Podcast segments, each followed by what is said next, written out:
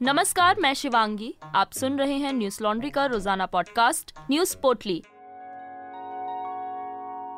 आज है दो जून, दिन है गुरुवार। जम्मू कश्मीर में टारगेट किलिंग के कई नए मामले सामने आ रहे हैं, जिनमें अल्पसंख्यकों और दूसरे राज्यों के आम नागरिकों को निशाना बनाया जा रहा है। ताज़ा मामला कुलगाम ज़िले के आरे गाँव का है। यहाँ गुरुवार को आतंकियों ने विजय कुमार नाम के बैंक मैनेजर को एक क्षेत्रीय देहाती बैंक में घुसकर हत्या कर दी। वारदात को अंजाम देने के बाद हत्यारे वहाँ से फरार हो गए। गोली लगने के बाद मैनेजर को गंभीर हालत में अस्पताल ले जाया गया, जहाँ उन्होंने दम तोड़ दिया। विजय राजस्थान के रहने वाले थे। हत्या के बाद सुरक्षा बलों ने इलाके को घेर लिया और आतंकवादियों की तलाश की जा रही है। आतंकी संगठन द रेजिस्टेंस फ्रंट, यानी कि टीआरएफ ने हमले की ज़िम्मेदारी ले ली है।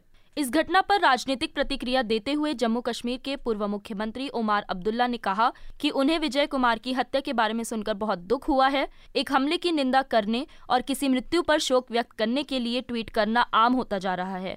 परिवारों को इस तरह तबाह होते देखने का मंजर दिल दहला देने वाला है। घाटी में आतंकी लगातार अल्पसंख्यक हिंदू नागरिकों और सरकारी कर्मचारियों को निशाना बना रहे हैं, जिससे हर तरफ़ डर का माहौल बन गया है। हाल ही में बडगाम ज़िले के चाडूरा तहसील कार्यालय में घुसकर क्लर्क राहुल भट्ट की 12 मई को गोली मारकर हत्या कर दी गई थी। पिछले सप्ताह बडगाम के चडूरा इलाके में लश्कर तैयबा के आतंकवादियों ने टीवी कलाकार अमरीन भट्ट की हत्या कर दी थी। वहीं विजय कुमार की हत्या पिछले तीन दिनों में कश्मीर में हिंदुओं को निशाना बनाने की दूसरी घटना है। दो दिन पहले ही मंगलवार को कुलगाम के सरकारी स्कूल में आतंकवादियों ने सांबा ज़िले की रहने वाली रजनी बालक की गोली मारकर हत्या कर दी थी। हत्या के बाद बड़े स्तर पर विरोध प्रदर्शन हुए। कश्मीर में काम कर रहे हिंदू समुदाय के लोगों ने जम्मू में विरोध प्रदर्शन कर अपने समुदाय के सदस्यों के लिए सुरक्षा की मांग की है। कश्मीरी पंडितों की मांग है कि सभी प्रवासी सरकारी कर्मचारियों को सुरक्षित स्थान पर तैनात किया जाए। बुधवार को जम्मू प्रशासन ने आतंकी वारदातों के मद्देनजर प्रधानमंत्री विशेष पैकेज के अंतर्गत कश्मीर में तैनात प्रवासियों और जम्मू संभाग के अन्य कर्मचारियों को घाटी से 6 जून तक सुरक्षित स्थानों पर स्थानांतरित करने का आदेश जारी कर दिया है। आदेश में कहा गया है कि कश्मीर संभाग में पीएम पैकेज के तहत तैनात अल्पसंख्यक समुदायों के कर्मचारियों को तुरंत सुरक्षित स्थानों पर तैनात किया जाएगा। उधर ऐसे मामलों पर कश्मीर में बिगड़ते हालातों के मद्देनजर शुक्रवार को केंद्रीय गृह मंत्री अमित शाह, जम्मू कश्मीर के उपराज्यपाल मनोज सिन्हा के साथ बैठक करने वाले हैं। पूर्व कांग्रेस प्रदेश अध्यक्ष हार्दिक पटेल गुरुवार को भाजपा में शामिल हो गए हैं। उनको प्रदेश अध्यक्ष सी आर पाटिल ने बीजेपी की सदस्यता दिलाई। हालाँकि इस मौके पर भाजपा के कई बड़े चेहरे गायब थे।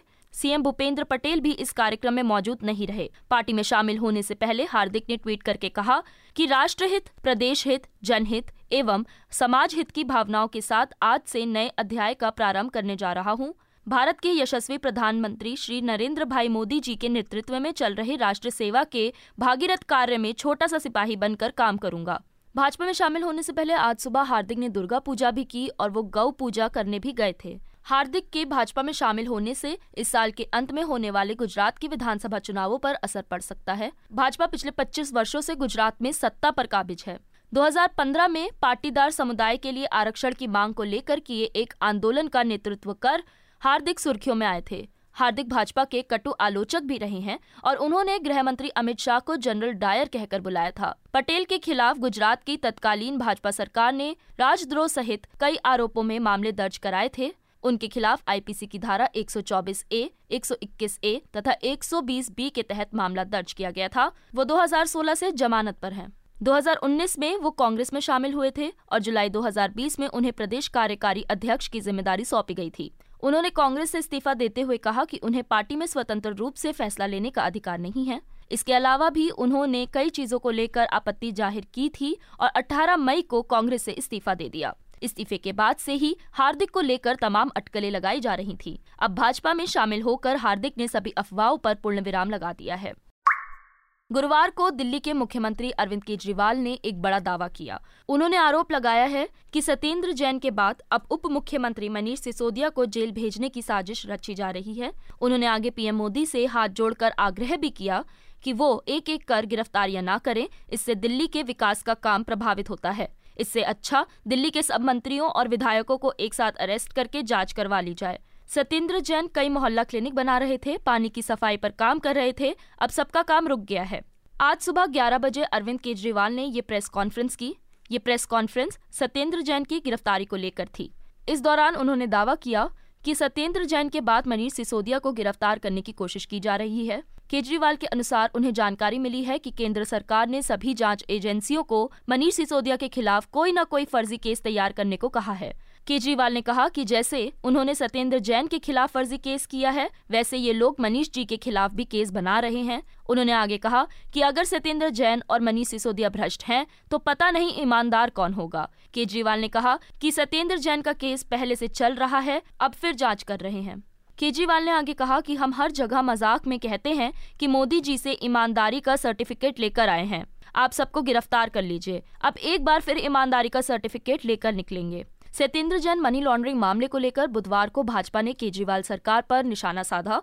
बुधवार को केंद्रीय मंत्री और भाजपा नेता स्मृति ईरानी ने दिल्ली में एक प्रेस कॉन्फ्रेंस करके मुख्यमंत्री केजरीवाल से 10 सवाल पूछे थे। स्मृति ईरानी के इन सवालों पर केजरीवाल ने जवाब में कहा कि सत्येंद्र जैन देशभक्त आदमी हैं, उनको गलत तरीके से फंसाया जा रहा है। ईडी जाँच करना चाहती है तो कर ले, हर जाँच से वे साफ़ सुथरे निकलेंगे। उन्होंने देश को मोहल्ला क्लिनिक का मॉडल दिया। मुझे लगता है कि उन्हें पद्म विभूषण देना चाहिए। इससे पहले मंगलवार को केजरीवाल ने सत्येंद्र जैन की गिरफ्तारी पर कहा था कि ये मामला पूरी तरह से फर्जी और राजनीति से प्रेरित है। बता दें, तीस मई को प्रवर्तन निदेशालय ने मनी लॉन्ड्रिंग से जुड़े मामले में दिल्ली के स्वास्थ्य मंत्री सत्येंद्र जैन को गिरफ़्तार कर लिया था। एजेंसी ने पिछले महीने जैन परिवार और उनसे जुड़ी कंपनियों की करोड़ों की संपत्ति कुर्क की थी। 2018 में ईडी ने इस केस में सत्येंद्र जैन से पूछताछ भी की थी। याद होगा, पिछले महीने दिल्ली में जगह जगह एमसीडी का बुलडोजर चला था। इस दौरान एमसीडी का बुलडोजर जब शाहीन बाग पहुँचा तो लोगों ने इसका विरोध किया था। इस विरोध का नेतृत्व ओखला के आम आदमी पार्टी के विधायक अमानतुल्ला खान कर रहे थे, जिन्हें बाद में पुलिस ने गिरफ़्तार कर लिया। अमानतुल्ला खान के खिलाफ अब तक 18 आपराधिक मामले दर्ज हैं। पुलिस का दावा है कि अमानतुल्ला खान एक हैबिचुअल ऑफेंडर हैं। शाहीन बाग में सी एनआरसी प्रदर्शन के दौरान हुई हिंसा में भी उनका नाम सामने आया था। कौन है अमानतुल्ला खान? इस पर आप हमारी रिपोर्टर निधि सुरेश का लेख पढ़ सकते हैं, जिसका शीर्षक है, अमानतुल्ला खान, हिंदूवादी झुकाव के दबाव में क्या आम आदमी पार्टी का मुस्लिम चेहरा बच पाएगा इसे पढ़ने के लिए आज ही हमारी website Hindi dot Newslaundry dot com पर जाएँ। ये रिपोर्ट इसलिए भी ज़रूरी है, क्योंकि आपको एक नेता की ज़िंदगी से रूबरू कराने के साथ साथ आम आदमी पार्टी की राजनीति से वाकिफ कराती है हम किसी पार्टी या विज्ञापन से पैसे नहीं कमाते और इसलिए आप तक इस तरह की रिपोर्ट पहुँचा पाते हैं। हमें सहयोग देने के लिए आज ही हमारी website Hindi dot Newslaundry dot com पर जाकर सब्सक्राइब का लाल बटन दबाएँ, क्योंकि आपके, यानी जनता के पैसों पर खड़ा मीडिया ही जनता के हित की बात खुलकर कर सकता है। सब्सक्राइब करें और गर्व से कहें, मेरे खर्च पर आज़ाद हैं खबरें। देश में कोविड संक्रमण को लेकर चिंता की घड़ी अब नज़दीक आ रही है। पिछले 24 घंटे में कोरोना केस पैंतीस दशमलव दो फ़ीसदी बढ़ गए हैं। स्वास्थ्य मंत्रालय के आंकड़ों के अनुसार देश में पिछले 24 घंटों में 3,712 नए कोविड संक्रमण के मामले सामने आए हैं और पाँच लोगों की मौत हो गई है। केरल में एक हज़ार एक सौ सत्तानवे महाराष्ट्र में एक हज़ार इक्यासी दिल्ली में तीन सौ अड़सठ हरियाणा में एक सौ सतासी और कर्नाटक में एक सौ अठहत्तर नए मामले सामने आए हैं। कुल नए केसों में इक्यासी फ़ीसदी मामले इन पाँच राज्यों में से मिले हैं।